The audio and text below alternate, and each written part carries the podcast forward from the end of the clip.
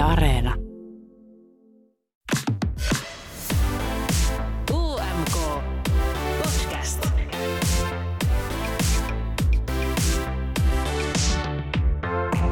Yhdysvaltoihin saatiin monien vuosien yritysten jälkeen omat viisut eli American Song Contest. Mitä ihmiset on ollut tästä mieltä, entä mitä yhteistä erilaisten jenkkiversiolla ja OG-euroviisuilla on, ja miten jenkkikulttuuri sekä politiikka näkyy Amerikan viisuissa? Tähän kaikkeen pureudutaan tässä UMK-podcastin jaksossa. Mä oon Henkka Remes ja tässä podissa mä pureudun viisu kevään kiinnostavimpiin ilmiöihin.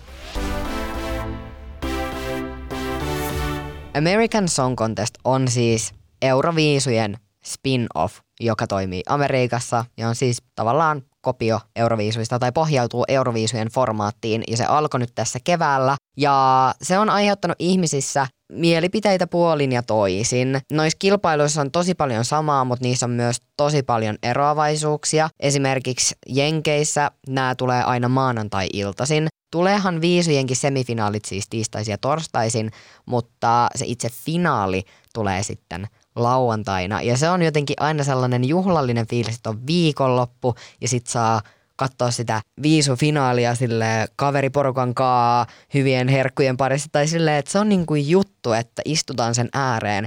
Niin sit toi, että noi kaikki kilpailut Jenkeissä tulee viikolla, pistää mut miettiä, että onko se ehkä yksi syy siihen, minkä takia ihmiset on kritisoinut sitä, että siitä tulee enemmän sellainen laulukilpailufiilis. Näihin fiiliksiin mä palaan vielä myöhemmin, mutta myös yksi, mikä on eri näissä Amerikan viisuissa on se, että siellä saa olla enemmän kuin kuusi ihmistä lavalla. On nähty siis kymmeniä tanssijoita tai kymmenten ihmisten iso kuoro siellä lavalla. Ja näillähän siis saa todella näyttäviä esityksiä. Ja mä en tiedä, onko se hyvä vai huono juttu, että se rajoitus on Amerikassa otettu pois, koska sillä saa sellaisia juttuja, mitä Euroviisuissa ei pysty tekemään, mutta sitten toisaalta siihen on ollut ehkä Euroviisuissa syynsä, minkä takia sinne lavalle saa mennä vaan se kuusi ihmistä. Mitä tulee tuomareihin, niin viisuissahan jokaisesta maasta on aina viiden ihmisen tuomaristo, mutta Jenkeistä menee niin, että jokaisesta osavaltiosta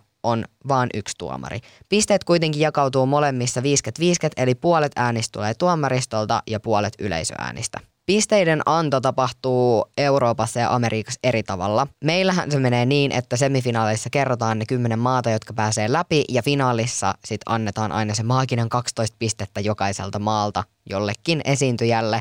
Mutta Jenkeissä tämä on hoidettu niin, että lähetyksen lopuksi, heti kun vika biisi päättyy, niin kerrotaan kuka oli tuomariston suosikki ja hän pääsee automaattisesti jatkoon. Sitten se lähetys loppuu siihen, yleisöäänestys jatkuu ja ensi viikon jaksossa kerrotaan sitten siinä alussa, että ketkä pääsi yleisöäänillä jatkoon.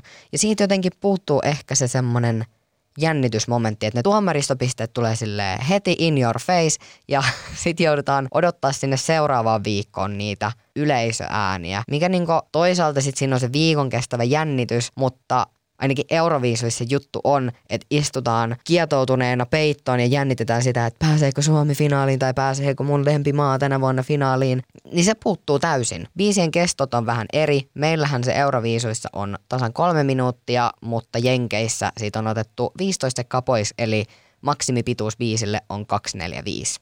Ja sitten jos puhutaan vielä näistä grafiikoista, niin mua on vaan hämmentänyt se, että minkä takia se osavaltion nimi tai se osallistujan numero ei ole näkynyt koko aikaa siinä ruudussa, koska Euroviisuissahan siellä on aina alhaalla se vaikka numero 19 ja sitten se maan nimi ja sitten se hashtag, mitä käyttämällä pystyy osallistumaan keskusteluun somessa. Näitä ei mitään ole tuolla Amerikassa ja se on ollut tosi hämmentävää, että jos on mennyt siinä alussa vaikka ohi, että mikä osavaltio nyt seuraavaksi esiintyy ja sitten sen esityksen aikana ei lue sitä, että jos tulee vaikka kesken kanavalle, niin se olisi ehkä ihan kiva, että se lukisi siellä.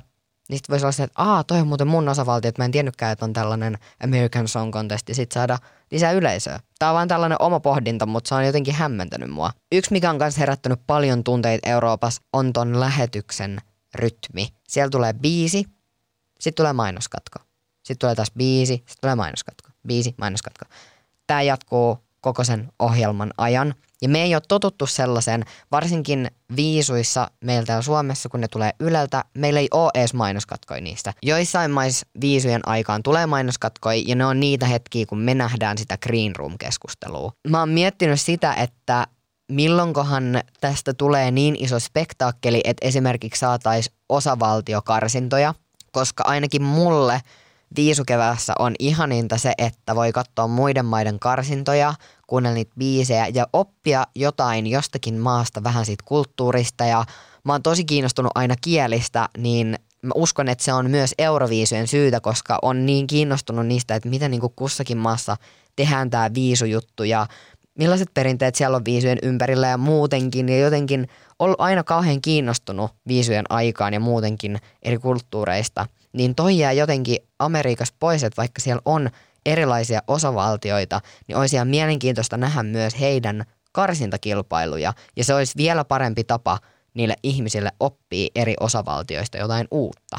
Se, että tämä kestää kahdeksan viikkoa on mulle tässä nyt kolmen jakson aikana tuntunut todella pitkäveteiseltä, mutta mä oon miettinyt, että korvaako noi sitten noi monet karsinnat ja sitten vasta tulee semifinaalit ja näin. Vähän niin kuin Melodifestivaalissa, että korvaako ne sitten niitä osavaltioiden karsintoja jotenkin, että saadaan täytettä sille ohjelmalle, ettei se ole vaan se viikon kestävä ohjelma, niin kuin Euroviisut on, mutta Euroviisuihin sitten tietty liittyy niin paljon ne muiden maiden karsinnat. Monille on jäänyt myös tosi sille hämärän peittoon tämä koko Amerikan Euroviisu. Tai silleen, että kun tämä asia julkaistiin, niin monet oli vähän sille epäuskoisia.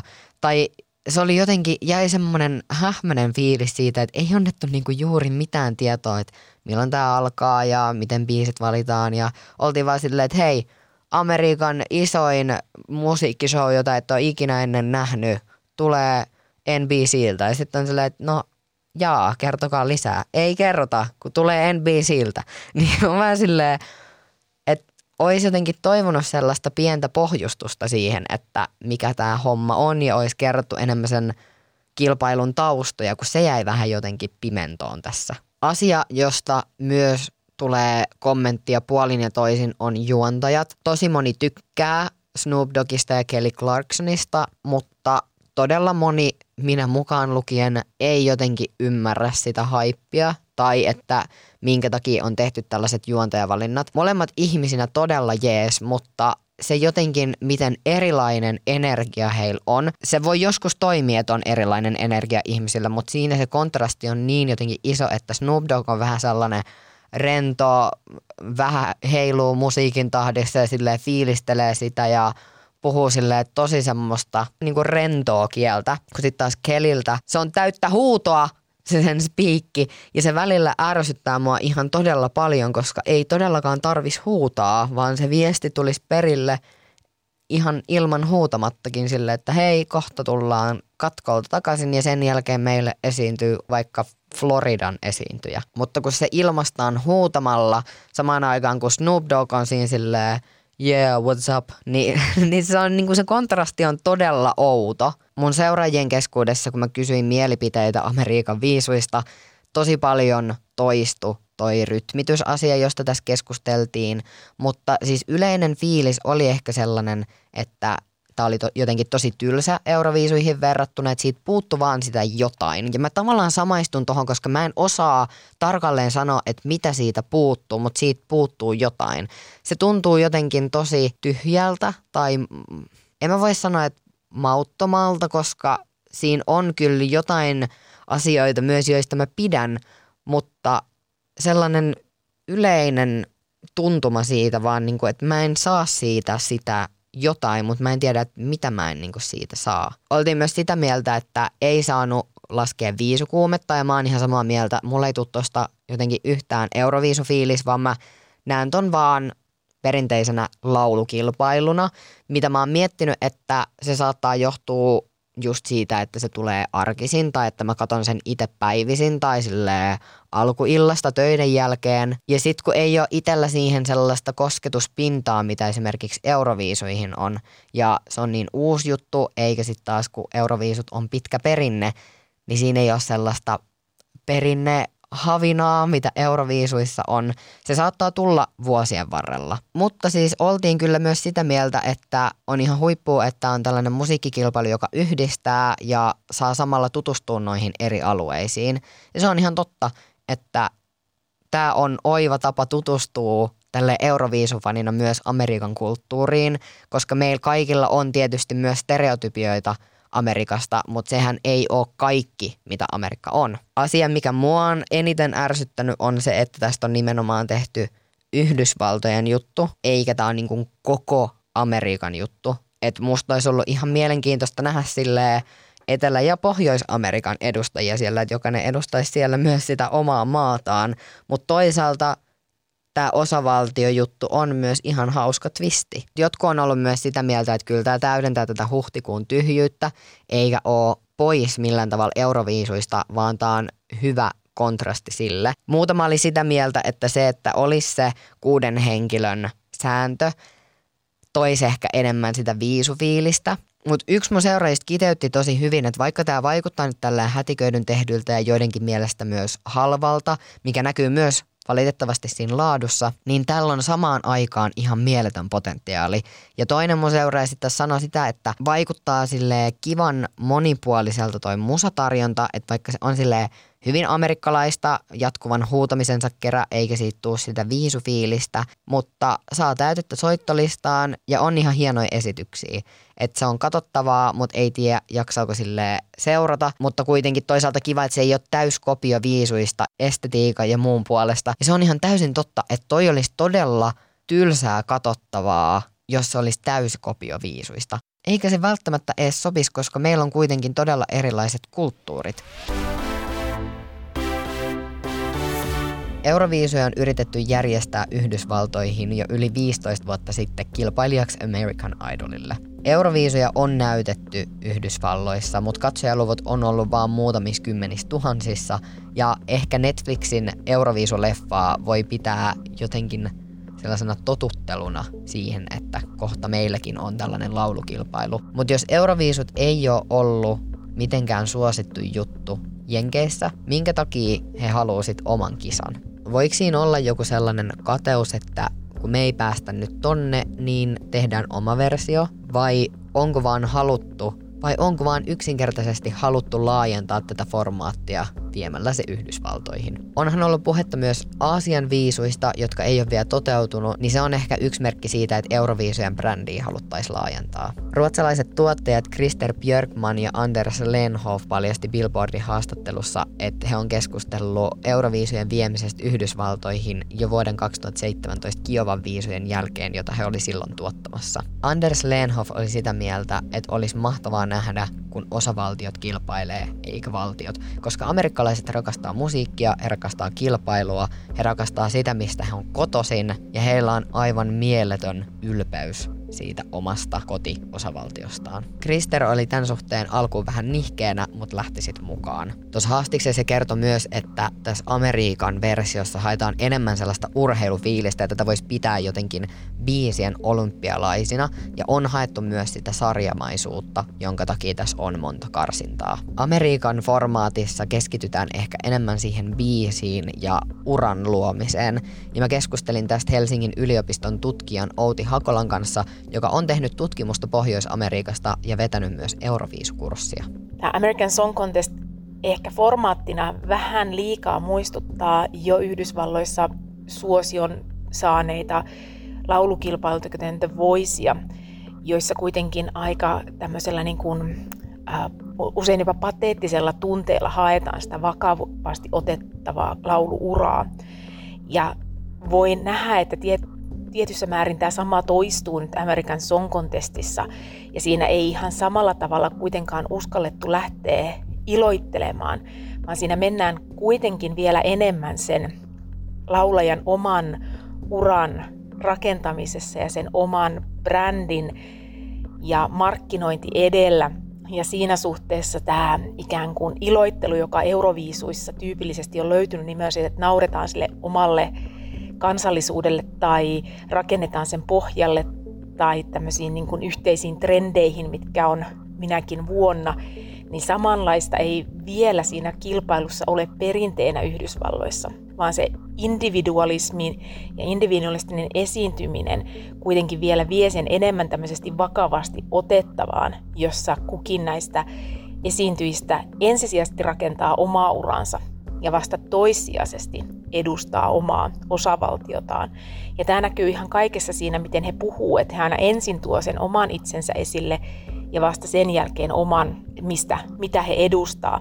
Ja samoin näissä kommenteissa, mitä sosiaalisessa mediassa tähän kilpailuun kohdistetaan, niin se kohdistetaan ikään kuin yksilöiden välisenä kilpailuna, eikä niin kuin Euroviisuissa on totuttu, että puhutaan valtioiden välisenä tai kulttuurien välisenä kilpailuna. Ja tämä tekee siitä ehkä vähän enemmän tällaista kilpailullista ja vakavasti otettavaa, kun puhutaan muustakin kuin vaan sen kilpailun hengessä tai kilpailun sisällä tehdyistä ratkaisuista. Tämä on tosi mielenkiintoista, että tässä formaatissa otetaan toi uran luominen jotenkin niin tosissaan. Onhan sitä ollut Euroviisuissakin, esimerkiksi viime vuonna Mooneskin on hyvä esimerkki siitä, kuinka ura lähti entistä enemmän nousuun ja se tehtiin silleen vakavalla otteella. Mutta sen uran voi luoda niin monella muullakin eri tavalla.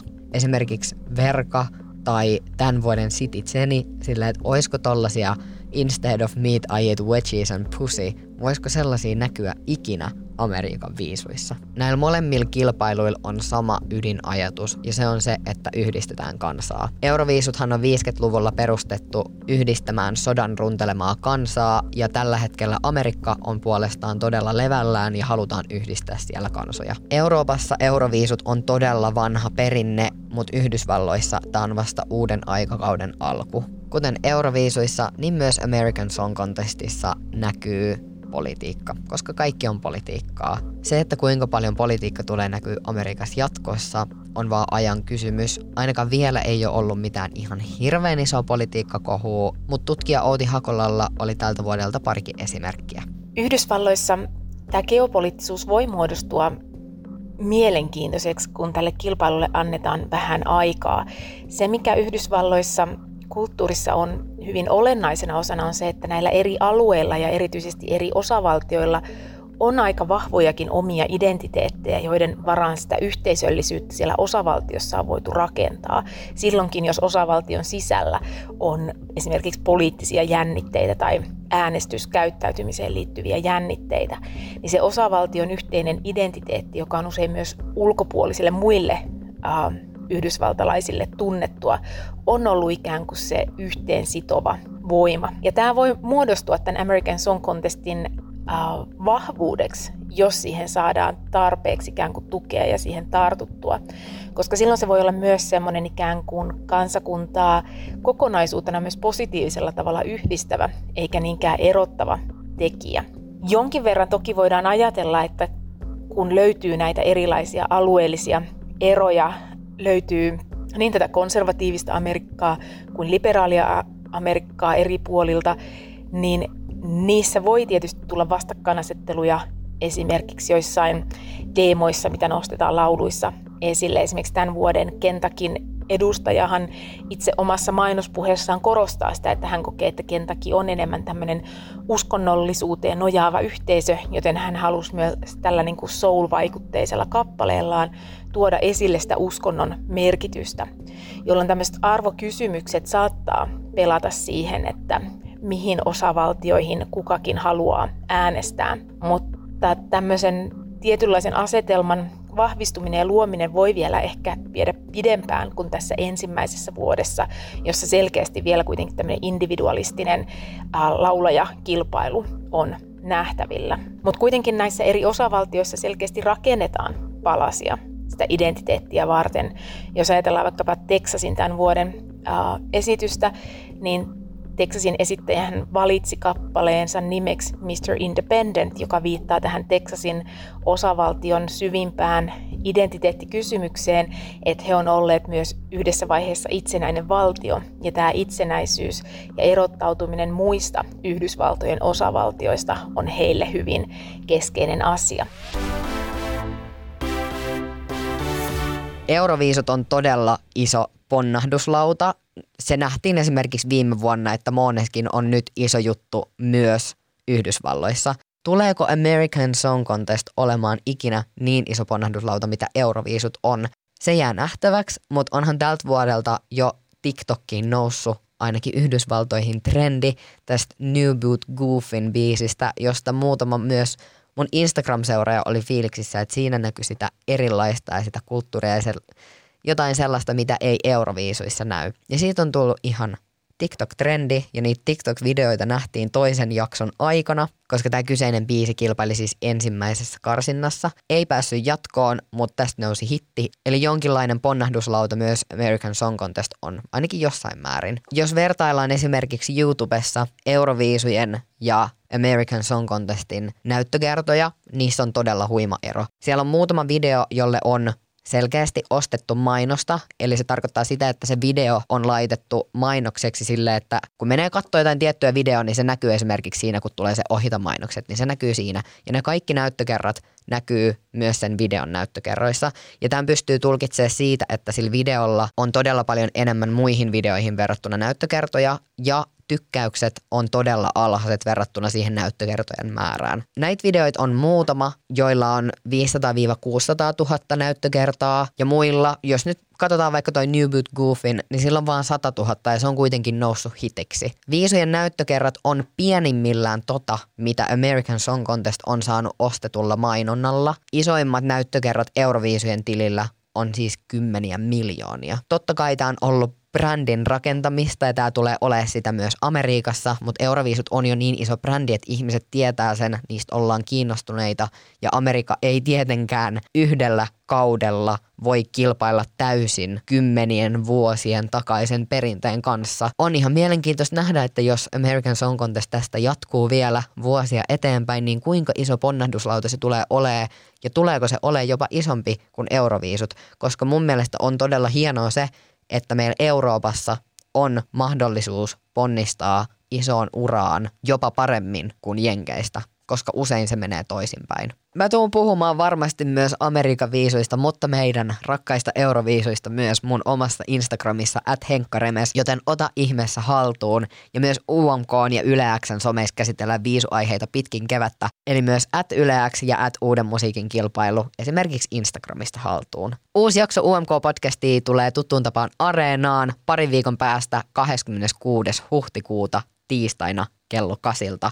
Ja siitä lähtien tuleekin sitten UMK-podcastin jaksoja joka viikko aina viisuviikon jälkeiselle viikolle saakka. Eli muutama jakso on vielä tulossa ja seuraavan jakson kohdalla Euroviisuihin on enää vaan muutama viikko. Nyt niihin on vähän reilu kuukausi, joten tässä on hyvä aika nyt vielä laskeutua siihen Euroviisun fiilikseen, koska kohta mennään